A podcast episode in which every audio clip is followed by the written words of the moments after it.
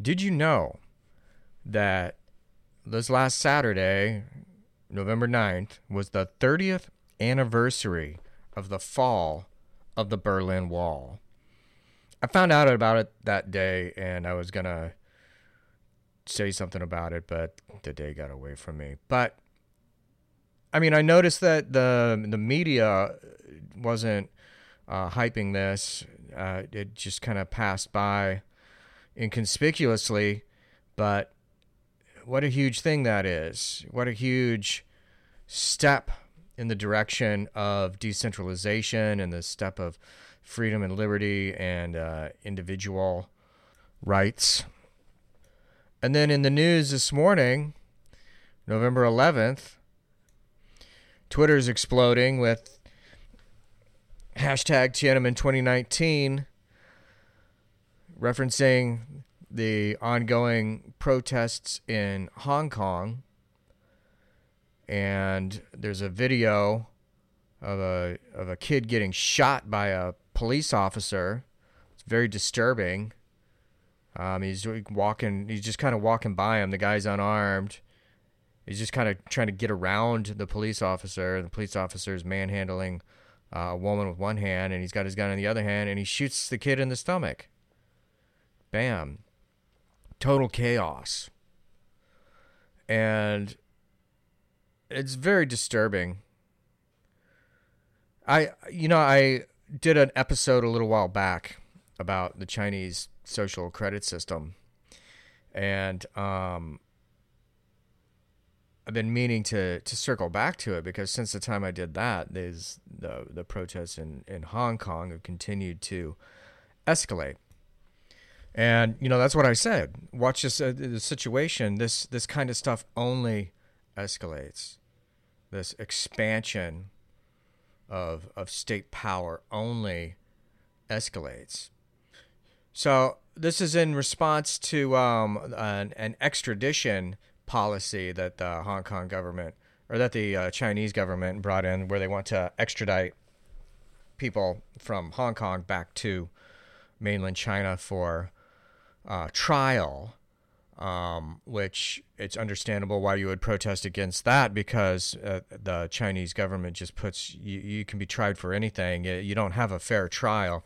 You don't have, you know, habeas corpus, you know, uh, that there has to be a body of evidence against you. Um, it's it's it's a, a one party system, and so you just basically go right to a work camp, disappear uh, with no recourse whatsoever. So it's understandable why people would protest against that.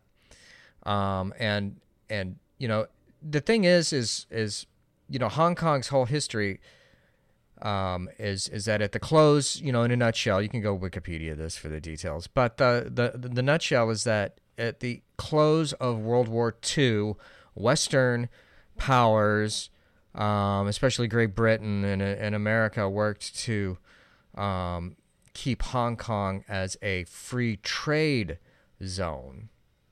And the Chinese government allowed this to happen with a stipulation that, would, that it would go back to uh, the the party's rule after so many years and i think that happened like i don't know 25 30 years ago is is, is when that happened and it and it went back. But but they allowed it to maintain as basically a free market zone for a while because the uh, Chinese leadership, the the leadership at that time, acknowledged that you know you have to have some free market. I mean, and this is what you always find in, in in communist regimes. They base everything on this idea that the free market is evil, and then they come back and say, "Oh well, we have to have a little bit of it."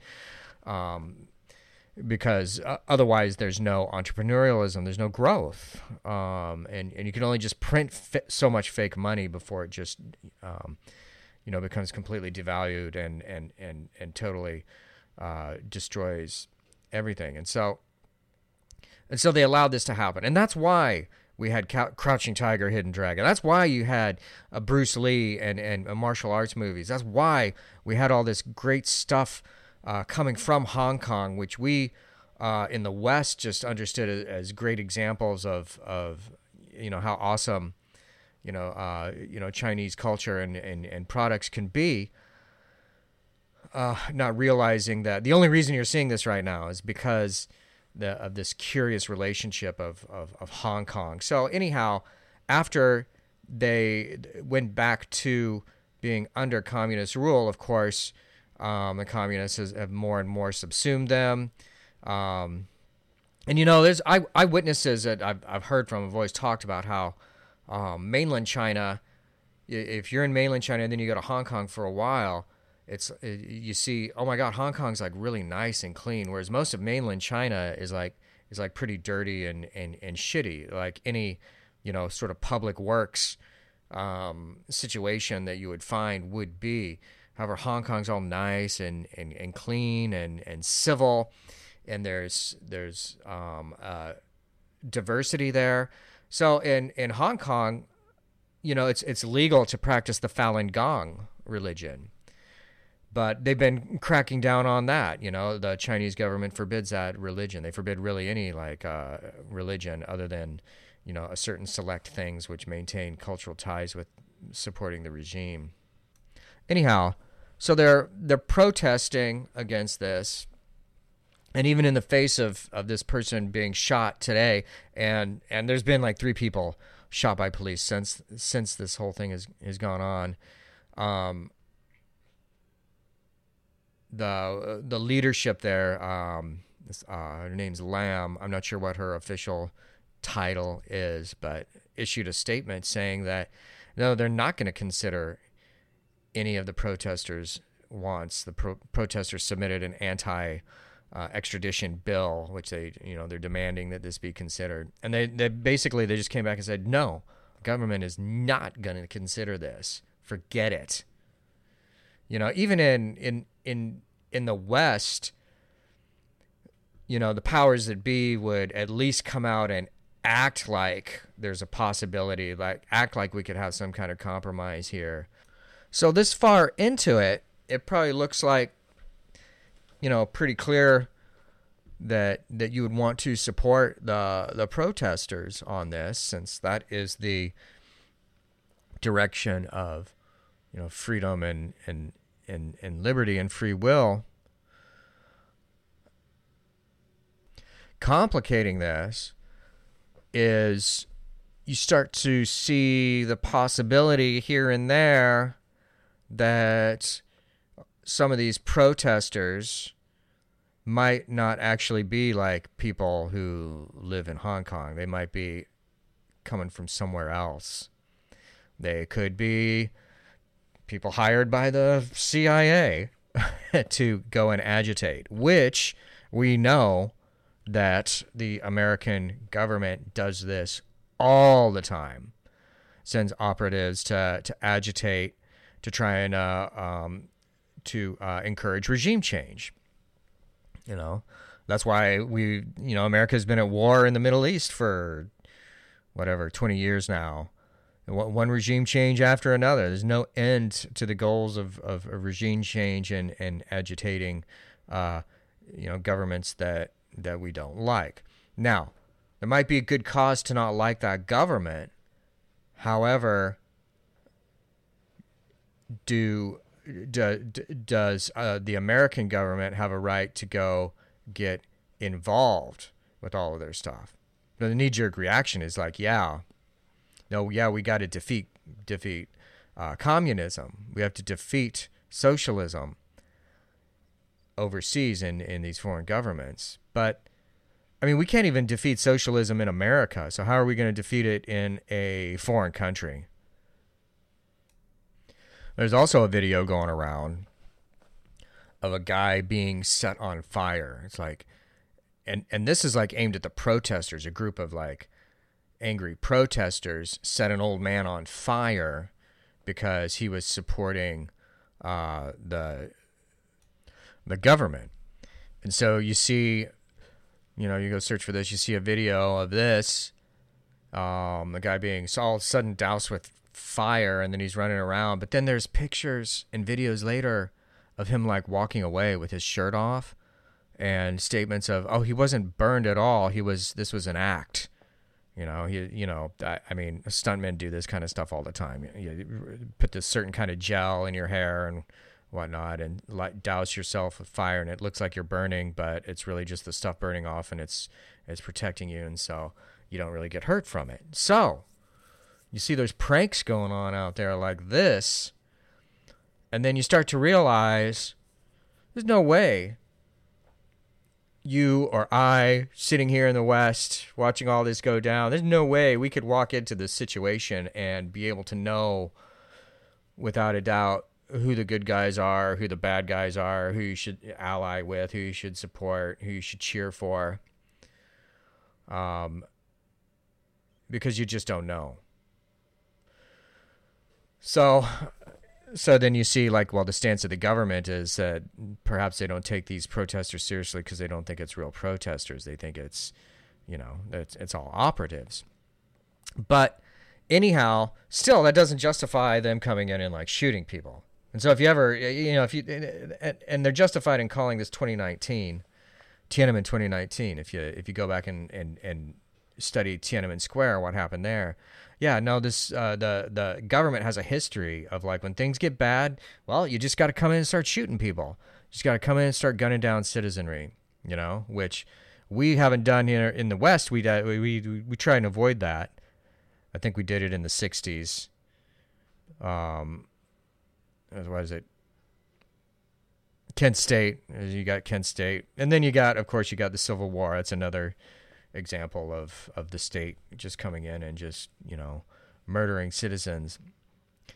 Um, so you have to step back and realize that there's not any way that you can come in and sort this out and figure out who the good guys are or who the bad guys are. And you certainly can't do anything to save people. But what you can do is re embrace your inner um, feelings, your inner vision, your inner sense of right, your inner sense of the, the morality of individualism and freedom. When, you know, Gurdjieff talks about mechanicalism and he talks about the terror of the situation, and he talks about how, you know, man is asleep. The tendency is to try and take all these things as as being you know philosophical and symbolic. But really he means all these things quite literally. And he talks about situations exactly like this um, when the groups were coming together originally in the wake of the uh, Bolshevik Revolution, and you had White Army, and you had Red Army, and they're all running around the country killing each other, killing citizens, and how in or to to try and strive to be a conscious being in the midst of these conditions or any kind of similar conditions means not knowing who's good or who who's bad until they're right there and like rather than allowing your attention to be led by these things in the environment. Rather, redirect your attention into your inner world because that is always where the truth lies. So, whenever we're looking out at things happening outside of us, especially in the world of geopolitics and you know revolutions, um, we can never really see the truth. It's almost absurd to even talk about about finding the truth because this is going to be written about. There's no way anyone's going to write about any of this stuff or, or convey any of it without putting their own spin on it, their own ideology on it, their own hope about who they think are the good guys and the bad guys on it. So there's no way you're going to get an objective picture of what happened with any of these things. The Berlin Wall is another great example. So, our concept of the Berlin Wall is that, you know, here in the West, we saw, you know, we saw it happen on TV November 9th, 1989. You know, a guy gets up on the wall and he starts, you know, tearing pieces off of it. And then that's it. And then everyone starts like coming across and that's it. It's over and the reality is far more complex and it's, it's it, it, it, encompasses a huge piece of time and lots of different things that happened in in Czechoslovakia. I think it actually started with the the, the Polish, um, and then the uh, Hungarians started dismantling some of the barbed wire along their border, and then there was like a bunch of East Germans were like vacationing in um, a, a, neutral zone at, at a, at, a, lake somewhere, and then they all just went over into West Germany. They said, "Fuck it, we're not going home," and, and and things like this were happening in different areas, like all over the place. And that's like what sort of led to this fall of the Berlin Wall, and then that led to the, um, you know, the um, recidivism of the Soviet state, um, and and uh, something like freedom and, and democracy beginning to rise a little bit in in the East. So, point being, there's all kinds of other stuff going on behind the scenes, but history is gonna gonna like distill everything down to like one moment, to one you know time life photograph to like represent it all. Um, like I'm already seeing there's photos going around of the mo- moment just before this police officer in Hong Kong shoots the kid in the stomach, and it's like, well, this could be the new the new um, photo representing the times, like the original Tiananmen Square. There's the picture of the guy standing in front of a tank, um, and that became the iconic image for it. But one thing that we can talk about is the general pattern of this. That um, the state tends to move in a pattern of getting larger and larger and more control and more control, subsuming more people, subsuming more functions, more, more, more, more. It just continues to grow. And this should be a no-brainer for why why this happens, but you have a a um, population that lives on tax consumption and they have the power of force, they're going to maintain that position and they're going to grow that position. Um, and, and it's just always going to go that way. And so that's what you see here. Despite, you know, they, they had the Tiananmen Square protest, but what happened as a result of that? Well, um, the the government um, emulated some free market behaviors subsequent to that for a few decades but they didn't change anything fundamentally. And now they're just continuing to move forward and subsume more and gain more power and the social credit system and everything. So it's a indicator for us. So the left-hand path approach to this is to not uh, pick a side, but rather to observe the principles and the movements of what is happening, what happens on a grand scale, because this thing, which I'm calling, you know, the Chinese Communist Party or or the the uh, Chinese government, is really just another manifestation or form of hardware or the lie or the druj, as Zarathustra liked to call it. It's the confused and fitful presence. It is the mechanical opposition to psychecentric consciousness. And it takes different forms and different particularities and the whole the whole challenge is to not be entranced by the glamour. The the challenge is to say let the glamour be lifted revealing the face of of Apep the serpent. So i can see what is not myself and what seeks to subsume it. And to uphold that within yourself is that is fighting the war you are fighting the war. If you maintain your own dignity of being and your own self awareness and your own isolateness, then you are fighting the war against mechanicalism, inertia, and ignorance. So, don't let the bastards get you down. Keep fighting the good fight and keep the dark fire burning.